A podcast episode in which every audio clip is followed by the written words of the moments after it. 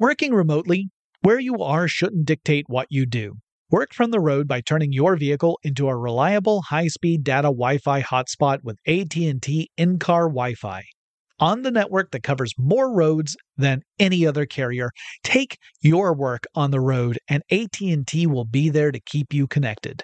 Connect up to 10 devices and stream conference calls, finish up that presentation, or answer last-minute emails. Why wait? Go to att.com slash in-car Wi-Fi today for free trial eligibility.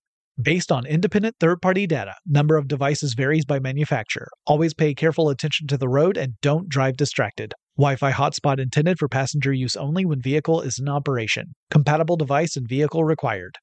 When you think about the future, what kind of technology do you envision? Whatever the future holds, artificial intelligence will undoubtedly be at the heart of it all. Join Graham Class as he hosts season two of Technically Speaking, an Intel podcast, and hear from the minds transforming healthcare, retail, entertainment, personal computing, and more with the help of AI. Tune in every other Tuesday and explore the latest technology that's changing our world today and creating a more accessible tomorrow. Listen to Technically Speaking, an Intel podcast on the iHeartRadio app, Apple Podcasts, or wherever you get your podcasts. AT&T connects an ode to podcasts. Connect the alarm. Change the podcast you stream. Connect the snooze. 10 more minutes to dream. Connect the shower. Lather up with the news. Sports talk, comedians, or movie reviews. Connect with that three hour philosophy show. Change the drive into work in traffic so slow. Connect the dishes to voices that glow. Thank you to the geniuses of spoken audio. Connect the stories. Change your perspective. Connecting changes everything. AT&T. From BBC Radio 4, Britain's biggest paranormal podcast is going on a road trip. I thought in that moment, oh my God, we've summoned something from this board. This is Uncanny USA. He says, Somebody's in the house, and I screamed. Listen to Uncanny USA wherever you get your BBC podcasts, if you dare.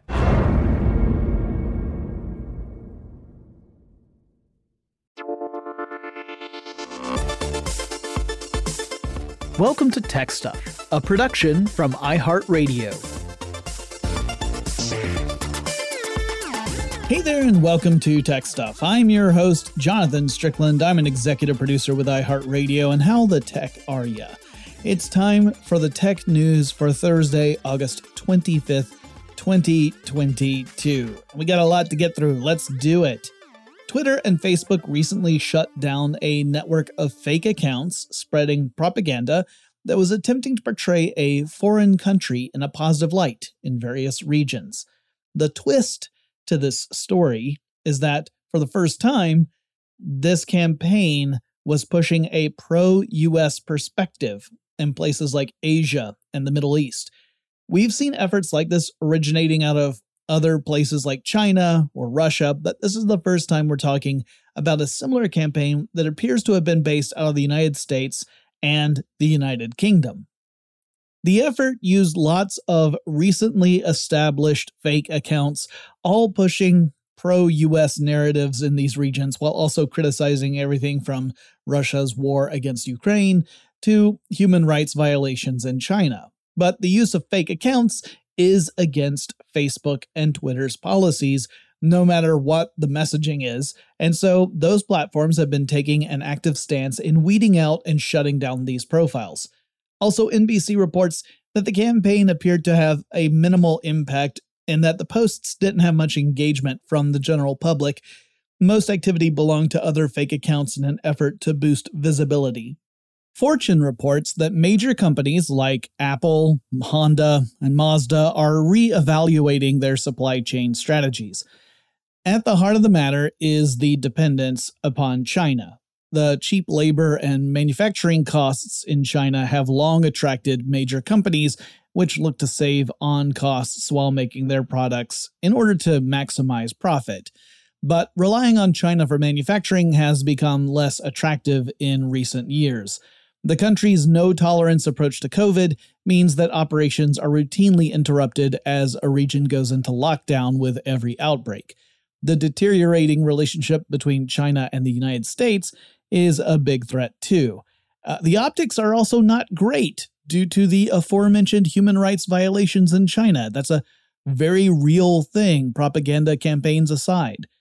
And in central China, where a lot of these factories are located, a catastrophic drought has dried up rivers. That means that dams are not able to generate enough electricity through hydropower to supply factories, which has forced more interruptions in manufacturing. And there's this real old saying that I'm sure all of you have heard that says, don't put all your eggs in one basket. But the truth is, for a long time, many companies have essentially ignored that age old wisdom when it comes to the supply chain. And as a result, a disproportionate amount of the work involved in many supply chains happens in China.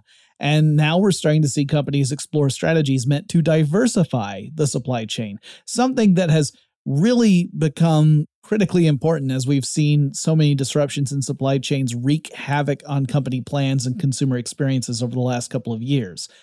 Does this mean we'll see much more robust supply chains in the future? I'm kind of skeptical because I expect most companies will seek out the next cheapest viable solution to their manufacturing needs rather than truly diversify their approach to spread out risk. In an ideal world, we would see supply chains that are as robust as the internet is. Should one part of the supply chain falter, you would be able to route around it with minimal disruption. But I think that's being overly optimistic.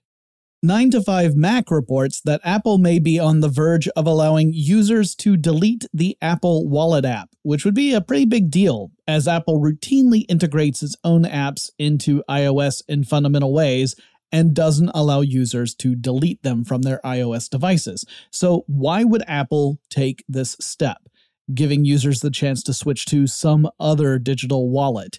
particularly when doing so raises problems when users want to make a purchase through Apple Pay. Well, this is likely due to the European Union's recent pressure on Apple. The argument is that Apple's integration of Apple Wallet and its refusal to grant other digital wallets the same level of interoperability with Apple processes amounts to anti competitiveness. Uh, and actually, it reminds me of the massive antitrust lawsuit that Microsoft faced in the 90s, which focused on how Microsoft made its own Internet Explorer browser an integrated part of Windows. That led Netscape to accuse Microsoft of engaging in anti competitive behavior, particularly since at that time, Microsoft Windows was by far the dominant operating system in the consumer market. Courts actually agreed, and Microsoft was very nearly forced to break up into separate companies but a subsequent court decision would reverse that course. Anyway, one major issue the EU has is that Apple doesn't allow any other digital wallet app but its own to use the NFC technology that's built into iPhones. NFC is near field communication, and this is the short range wireless tech that allows for small data transfers, you know, like contactless payments. And the EU has argued that Apple holding back access to NFC amounts to anti competitive behavior. So we haven't seen anything official yet, at least as, not as the recording of this podcast, but we're going to keep our eyes on this to see if Apple does allow users to actually fully remove Apple Wallet from their iOS devices. Speaking of Apple and anti competitive allegations, the company Match Group, which owns the dating slash hookup app Tinder has filed an antitrust lawsuit against Apple, this time in India. Match Group says that Apple treats dating apps unfairly, that Apple has this in app 30% commission required for any purchase that's made within an app, uh, and that it doesn't do this for some other types of companies like ride hailing companies.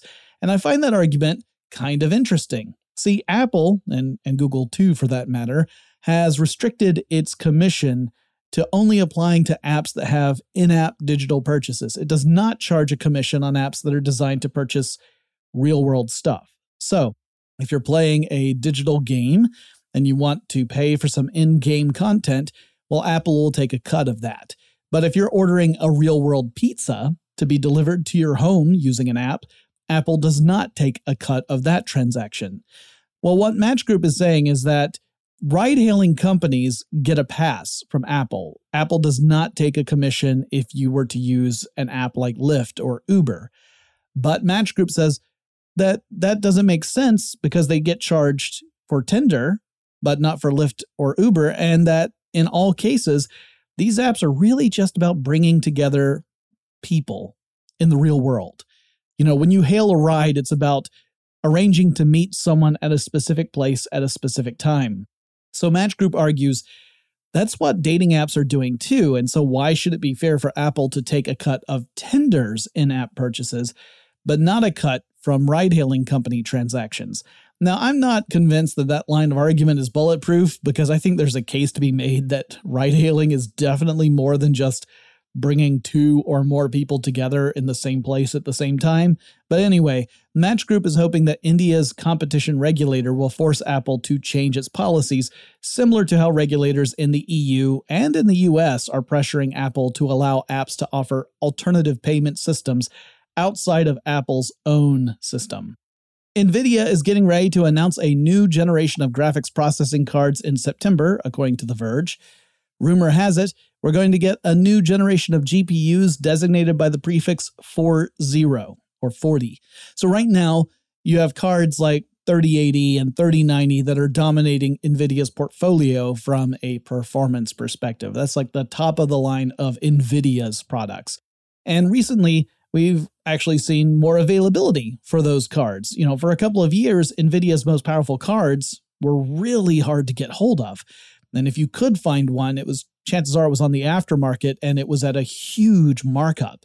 And this was largely because of cryptocurrency miners, uh, specifically Ether miners, uh, as in Ethereum miners. This was a, a, a thing that we saw a lot. Bitcoin had actually reached a level where Bitcoin miners were not relying on GPUs anymore. They were not powerful enough. They had switched to ASIC or application specific integrated circuit powered rigs at that time. But cryptocurrency has gone into a massive recession or a collapse or whatever you want to call it. And that meant that the return on investment for running a power hungry mining operation really became too low. I mean, if it costs you more money to run your computer system than you are making out of the mining operation, that's just not a good deal. It means you're just losing money. So this meant that there was less demand for those GPUs, and NVIDIA actually found itself overstocked on graphics cards because demand had dropped. And finally, gamers actually have a decent chance to get their hands on these things as close to MSRP or manufactured suggested retail price. So, at the asking price for these things instead of those crazy markups. However, all that being said, with the possible debut of a new generation of graphics cards within sight, presumably with much greater capabilities, it's probably not the best time to scoop up that 3080 or a 3090 card if you want the best of the best. And keep in mind the, that MSRP is still pretty dang expensive for the top of the line models. So The Verge reminds us that there might be a significant gap between when NVIDIA announces this next GPU architecture, which has the codename Lovelace. I think that's great. And when consumers will actually have a chance to buy a card based off that architecture. So, if you've been waiting to finally get one of these top performance cards, you might want to actually wait a little bit longer just to see what comes next and whether that's something you want. Also, when new cards come out, there's a chance, not a guarantee, but there's a chance that those 3080 and 3090 models might get a price reduction. Um, kind of hard to say because when you're talking about teetering on economic recession and supply chain issues and all these other economic issues that are affecting the world, you cannot guarantee that you're going to see a price come down, but it is a possibility. All right, we've got some more stories to cover, but before we get into that, let's take a quick break. Working remotely, where you are shouldn't dictate what you do. Work from the road by turning your vehicle into a reliable high-speed data Wi-Fi hotspot with AT&T in-car Wi-Fi.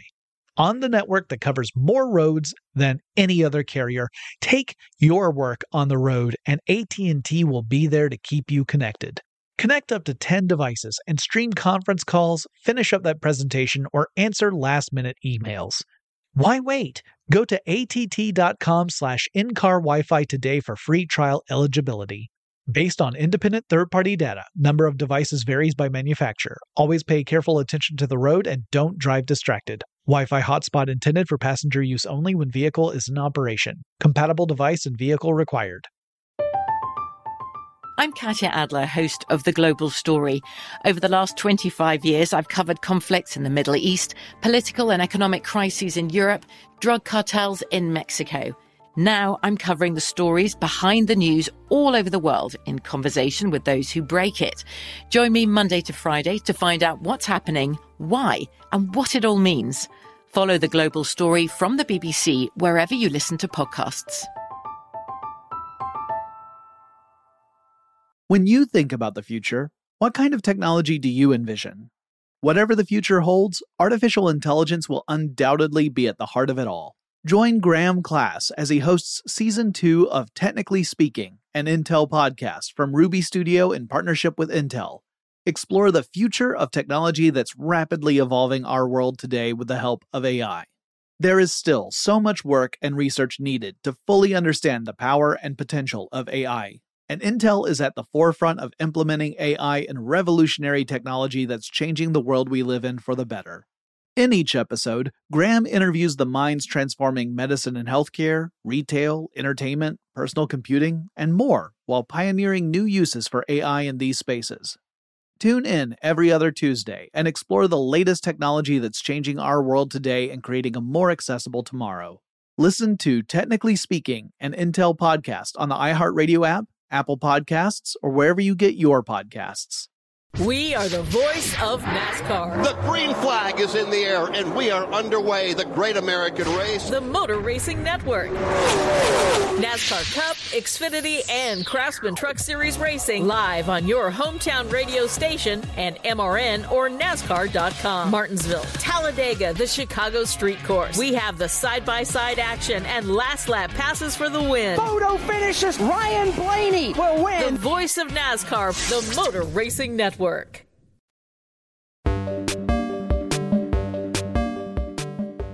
The threat analysis group at Google is warning us that a tool called Hyperscrape can give hackers the ability to download a target's entire email inbox, and that this tool works with Gmail, Outlook, Yahoo Mail, and others. Also, this tool does not require the hacker to trick someone into downloading some malware. However, it does mean the hacker does have to get access to the target's account somehow. So that could mean using some other kind of malware in order to get access or you know trying to guess or find a target's account password. You know, a lot of times if you ever get those messages that your your password might have been compromised in a database breach, this is one of the reasons you should definitely pay attention to that and change those passwords because if someone has just a, a, file of passwords, they might be able to get access to your account and then download all of your email using a tool like this. So, this is also a reason, by the way, why you should always enable multi factor authentication if it's available. I know it can be a hassle, but it really is useful. It means that if someone does attempt to log in as you, they're going to have a harder time doing it. I'm not going to say it's impossible, but I will say it's harder. And you are likely to get an alert that's saying something hinky is going on, which gives you a chance to take action. So activate that MFA uh, option in in everything that it offers it, y'all. Anyway, the team over at Google reports that it looks like most of the targeting activity that's using Hyperscrape right now is happening inside Iran. Now, to me, that suggests that this could be a state sponsored campaign in order to gain access to high profile targets' email accounts. No word on who might be responsible. I've got a few ideas, but you know, it would just be pure speculation, so I'll save them for myself. The U.S. Cybersecurity and Infrastructure Security Agency is urging companies and organizations to be super proactive when it comes to adopting a post quantum cryptography standard. What the what?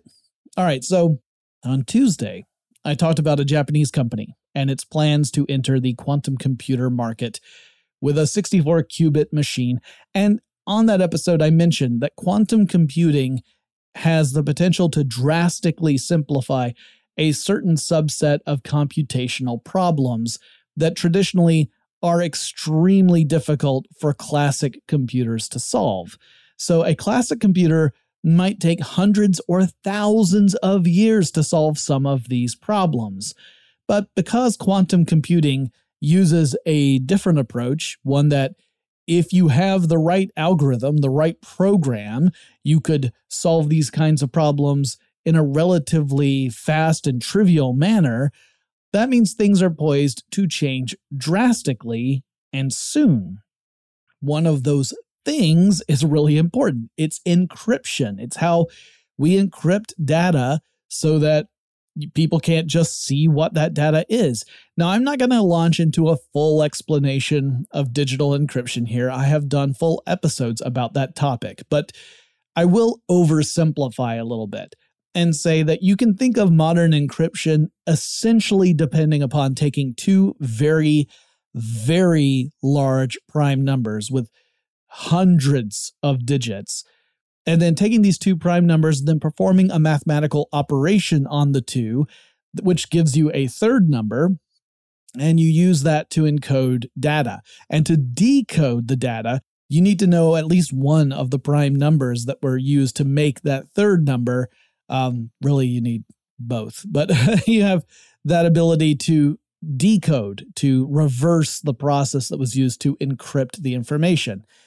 Now, because we're talking about two really, really, really big prime numbers, figuring out which prime numbers were used to encrypt something is really hard to do for a classic computer. It essentially has to go, you know, case by case, doing prime number, prime number, prime number, prime number, until it figures out the ones that were used to encrypt.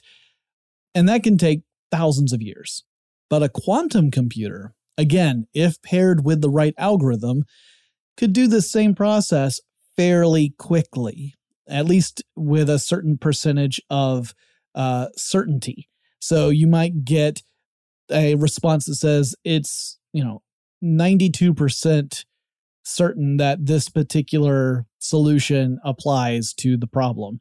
And that's that's that stands to completely change encryption. It, it means that should someone actually have access to a quantum computer and that kind of algorithm, they could potentially decrypt everything that's ever been encrypted up to now and have free access to all the secret information that's ever been on digital platforms.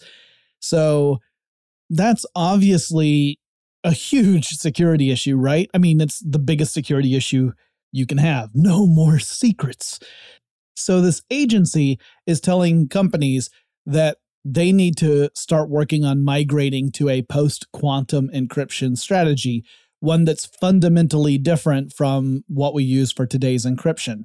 And the agency has been working to standardize so far four post quantum encryption algorithms. That in itself is not easy. You might remember from a recent news item that one proposed post quantum computing algorithm turned out to be vulnerable to a classic computer attack. A researcher actually found a way to exploit that algorithm in a non quantum approach. So while it might have been robust from a quantum computing approach, it wasn't from another angle. So making a robust encryption process is pretty darn tricky. Today, the U.S. state of California is issuing rules that regard the state's transition to a ban on new internal combustion engine vehicles, or the sale of them, I should say. So, the plan is to have a total ban on the sale of new ICE vehicles by 2035, but this is going to happen in stages. So, starting in 2026, 35% of all new vehicles sold in the state of California will need to be free of carbon emissions. So we're mainly talking about things like electric vehicles here. By 2030, it will need to be 68% of all new vehicles sold in California. And by 2035, 100% of all new vehicles sold in California will need to be free of carbon emissions uh, in their operation. Obviously, the manufacturing of vehicles itself creates carbon emissions, but that's a thing for another podcast. The used car market, as far as I can tell, is going to be unaffected. So, in other words, yes, you cannot buy a new internal combustion engine vehicle in California starting in 2035, but theoretically, at least, you would still be able to buy used vehicles in California. Now, it's possible that we're going to see other states follow California's lead. California traditionally is the most progressive when it comes to these kinds of, of measures that are meant to tackle stuff like carbon emissions, you know, the climate, that kind of thing. But even if other states are slow to adopt California's approach, uh, the size of California alone, you know, they have a huge driving population. That's going to really force automakers to shift to more EV production. That's one of the reasons why we're seeing that kind of stuff happen right now with companies like Ford undergoing dramatic transformations, including thousands of layoffs, unfortunately, as these companies adjust toward producing more electric vehicles. In Germany, in the state of Lower Saxony, 15 diesel trains have been retired and have been replaced with trains running on hydrogen fuel cells. So the diesel trains were responsible for the consumption of more than 420,000 gallons of diesel fuel each year. And of course, diesel engines are a source of carbon emissions hydrogen fuel cells do not release carbon dioxide. Instead, the byproducts of a hydrogen fuel cell are heat, electricity, and water, uh, typically water vapor, because fuel cells operate at a fairly high temperature, so the water tends to be emitted as steam. Now, you might wonder why we don't rely more on hydrogen fuel cells. The technology is old, it's proven, there are vehicles out there that are fuel cell vehicles, but we don't see them all over the place. Why is why is it that fuel cells are not the standard if they operate at such a clean level? Well, the big sticking point is that it can get hard to get your hands on pure hydrogen. So, hydrogen is the most plentiful element in the universe. However, it's also super friendly. By that, I mean it's eager to bond with other elements. When that happens, that effectively locks hydrogen away. It forms these molecular bonds. It is not going to let go of those without putting up a fight. So we have to actually spend energy in order to free hydrogen up to harvest it and then use it. Right now, Germany is harvesting hydrogen as uh, it is produced as a byproduct in various chemical processes. But in the future, Germany says the plan is to use renewable energy to generate hydrogen. My guess is that they're going to use electrolysis. That is where you direct a, an electric current into water in an effort to break those molecular bonds between hydrogen and oxygen, and then you harvest the hydrogen. Um, yeah, so like it's it's not that hydrogen is a bad fuel to use, especially in fuel cells. It's just that finding the right strategy to free hydrogen from whatever else is tricky. You know, we are also living in a world where getting access to water can be tricky. You know, look at at places that are undergoing massive drought like the middle of China or the American Southwest. It is tough to sell the idea of using water to generate hydrogen so that you can have fuel cells when you have people who are depending on just a drinking source of water. So, yeah, this is a complicated issue. It's not something that's so simple to to solve. It's too bad because again, hydrogen being so plentiful, if we could easily access a source of it without these other consequences, that would be a huge huge thing. We would clearly see countries migrating over to hydrogen based economies we just haven't really found the right balance for that yet. All right, we've got a couple more stories that we want to cover. Let's take another quick break.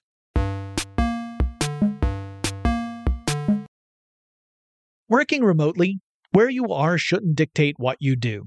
Work from the road by turning your vehicle into a reliable high-speed data Wi-Fi hotspot with AT&T in-car Wi-Fi. On the network that covers more roads than any other carrier, take your work on the road and AT&T will be there to keep you connected. Connect up to 10 devices and stream conference calls, finish up that presentation, or answer last-minute emails. Why wait? Go to att.com slash in-car Wi-Fi today for free trial eligibility. Based on independent third-party data, number of devices varies by manufacturer. Always pay careful attention to the road and don't drive distracted. Wi-Fi hotspot intended for passenger use only when vehicle is in operation. Compatible device and vehicle required. From BBC Radio 4, Britain's biggest paranormal podcast is going on a road trip. I thought in that moment, oh my God, we've summoned something from this board. This is Uncanny USA. He says, Somebody's in the house, and I screamed. Listen to Uncanny USA wherever you get your BBC podcasts, if you dare.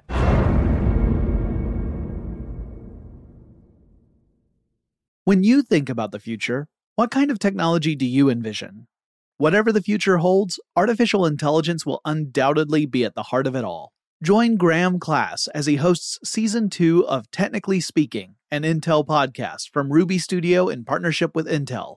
Explore the future of technology that's rapidly evolving our world today with the help of AI. There is still so much work and research needed to fully understand the power and potential of AI and Intel is at the forefront of implementing AI and revolutionary technology that's changing the world we live in for the better. In each episode, Graham interviews the minds transforming medicine and healthcare, retail, entertainment, personal computing, and more while pioneering new uses for AI in these spaces. Tune in every other Tuesday and explore the latest technology that's changing our world today and creating a more accessible tomorrow. Listen to Technically Speaking, an Intel podcast on the iHeartRadio app Apple Podcasts, or wherever you get your podcasts. We are the voice of NASCAR. The green flag is in the air, and we are underway. The great American race. The Motor Racing Network. NASCAR Cup, Xfinity, and Craftsman Truck Series Racing live on your hometown radio station and MRN or NASCAR.com. Martinsville, Talladega, the Chicago Street Course. We have the side by side action and last lap passes for the win. Photo finishes. Ryan Blaney will win. The voice of NASCAR, the Motor Racing Network.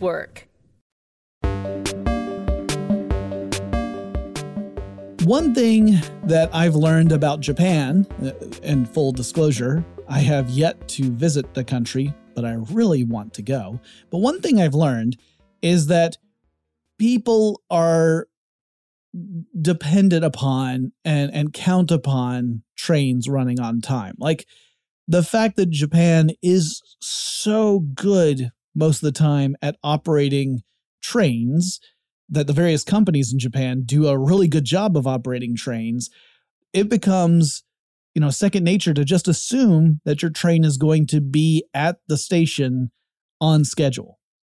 It's a huge deal in Japan. Commuters rely on trains heavily in Japan and they expect the train to be at the station precisely when it's supposed to be and to leave the station not a second early or late. In fact, there was an incident in 2017 in which a train left a Japanese station 25 seconds early, and the company was obligated to apologize to commuters because a few were left behind on the platform and they had to wait for the next train, which got them to their destination six minutes late. Meanwhile, I'm over here in Atlanta, Georgia, and sometimes when I go to the, the public transportation system nearby, the display will say that the next train will arrive sometime in 2025. All right, well, let's get back to the news. The Japanese company JR East, in an effort to modernize operations, chose to digitize train timetables. And then they supplied train drivers with tablets that are meant to access these new timetables. In fact, that's the only thing these tablets are meant to do. The drivers actually have other tablets for other tasks. So the thought was these timetables could be updated in real time automatically and the operators would just have to refer to their tablets to stay on schedule. But a driver for the Fukushima line uh, forgot their password to their tablet. So they weren't able to access the digital timetable. And that gummed everything up. The driver actually had to refer to timetables posted in various stations along the route. And delays started to chalk up. And by the time they got to the final uh, destination at the end of the line, those delays added up. And by the time the train reached the end of the line, the delays had accumulated to 23 minutes. Now, I can only imagine the level of freakout of a 23 minute delay if a 25 second discrepancy prompted an official apology back in 2017. Now, the company says it's going to spend more time training drivers on the proper way to create and remember passwords, which honestly is something I think a lot of people could use a refresher course on. But yeah, interesting story. The road to the metaverse, whatever that might be, can be a treacherous one, as Capitol Music Group discovered. The company, famously, as it turns out, signed a digital, as in a computer generated, rap artist named FN Meka, or Meka, M E K A.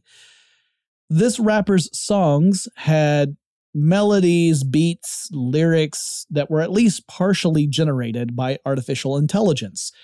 So this wasn't some digital avatar being controlled by a human artist who was responsible for creating everything that the digital avatar said.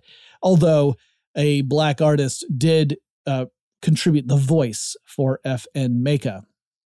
But this story is really complex. There's actually a lot of nuance to it, believe it or not. So let's start with what the original plan was. So there is a pro Fortnite gamer who uses the handle Clix, C L I X. This pro gamer is also associated with a rap track that's called Florida Water. Florida Water features FN Meka. Now, initially, Clix's involvement caused some confusion because you can't actually hear Clix on the track at all, but the name Clix appears uh, in association with the track, which, you know, people are saying, well, how is Clix even involved? Well, according to Clix's manager, the gamer actually purchased the rights to this track, and the rapper Gunna had laid down vocals for the track already. So, in other words, this track was already on its way to being fully produced. But then, according to Clix's manager, Capitol Records demanded that Clix allow FN Meka to be included on the track, or else the company wasn't going to release it.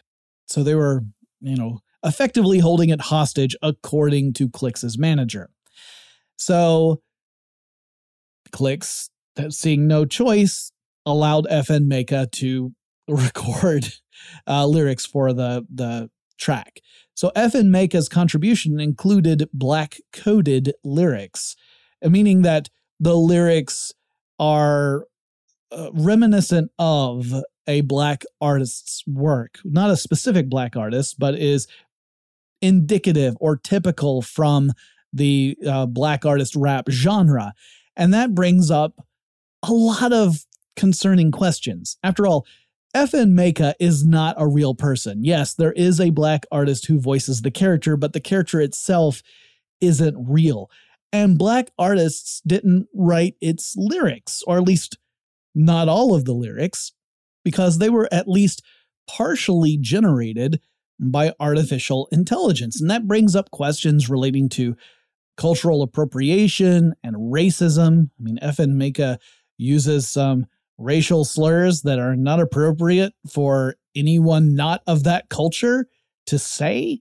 And it's an artificial entity. So some critics called FN Meka digital blackface. Now, complicating matters further is that many outlets have capitalized on black artists throughout history without giving the original artists credit. I mean, this is not a newsflash. This is something that's been going on for for for more than a century and you've seen companies and people making bank off of Black artists' creations while simultaneously never acknowledging the actual creators themselves. So the controversy surrounding FN Meka prompted Capitol Music Group to drop the digital rapper from their label. By the way, if you want to read a truly excellent write up of this story, including more insightful analysis of the precarious relationship between big media companies and black artists, I recommend Patricia Hernandez's article titled Label Drops AI Rapper with Music Project from Fortnite Pro Apologizing to Black Community. You can find that at Kotaku. It is a truly excellent article. Finally, I have some bad news for folks who want a brand new PS5, unless those folks are in the United States. Sony announced that it is raising the price tag for the PS5 in regions like Canada, Mexico, Japan, China, the UK, and Europe. This is coming nearly two years after the PS5 first hit store shelves, or virtually hit store shelves because you can't ever find the darn things. So it kind of reminds me of how Meta recently hiked the price on its VR gear, the Quest 2. That also was a price hike like two years after the technology had been introduced. So, why is Sony doing this? Sony Interactive Entertainment CEO Jim Ryan said that it's due to global inflation rates and trends in various nations' currencies around the world. So in Europe, the PS5 models are going to go up by 50 euro each. Uh, in the UK, they're going up by 30 pounds each, and so on. Polygon.com actually has a breakdown for every region as far as the price hikes go. And, you know, that really stinks. If you're out there and you were hoping to buy a new PS5, it's going to cost you more money. Now, as I said, in the United States, we don't appear to be affected by this price hike. So, presumably, you will still be able to buy a PS5 at the launch price, assuming you can find one somewhere. That's it for the tech news for Thursday, August 25th, 2022. Hope you are well. If you have suggestions for future episodes of tech stuff, please let me know. One way to do that is to leave me a voice message. You can do that by downloading the iHeartRadio app. It's free to download and use. Just navigate over to tech stuff. There's a little microphone icon. You click on that. You can leave up to 30 seconds of voice message to me. Please be nice. The other way to do it is, of course, to reach out to me on Twitter. The handle we use for the show is TechStuffHSW.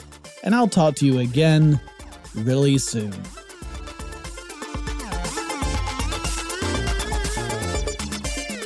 Tech Stuff is an iHeartRadio production. For more podcasts from iHeartRadio, visit the iHeartRadio app, Apple Podcasts, or wherever you listen to your favorite shows.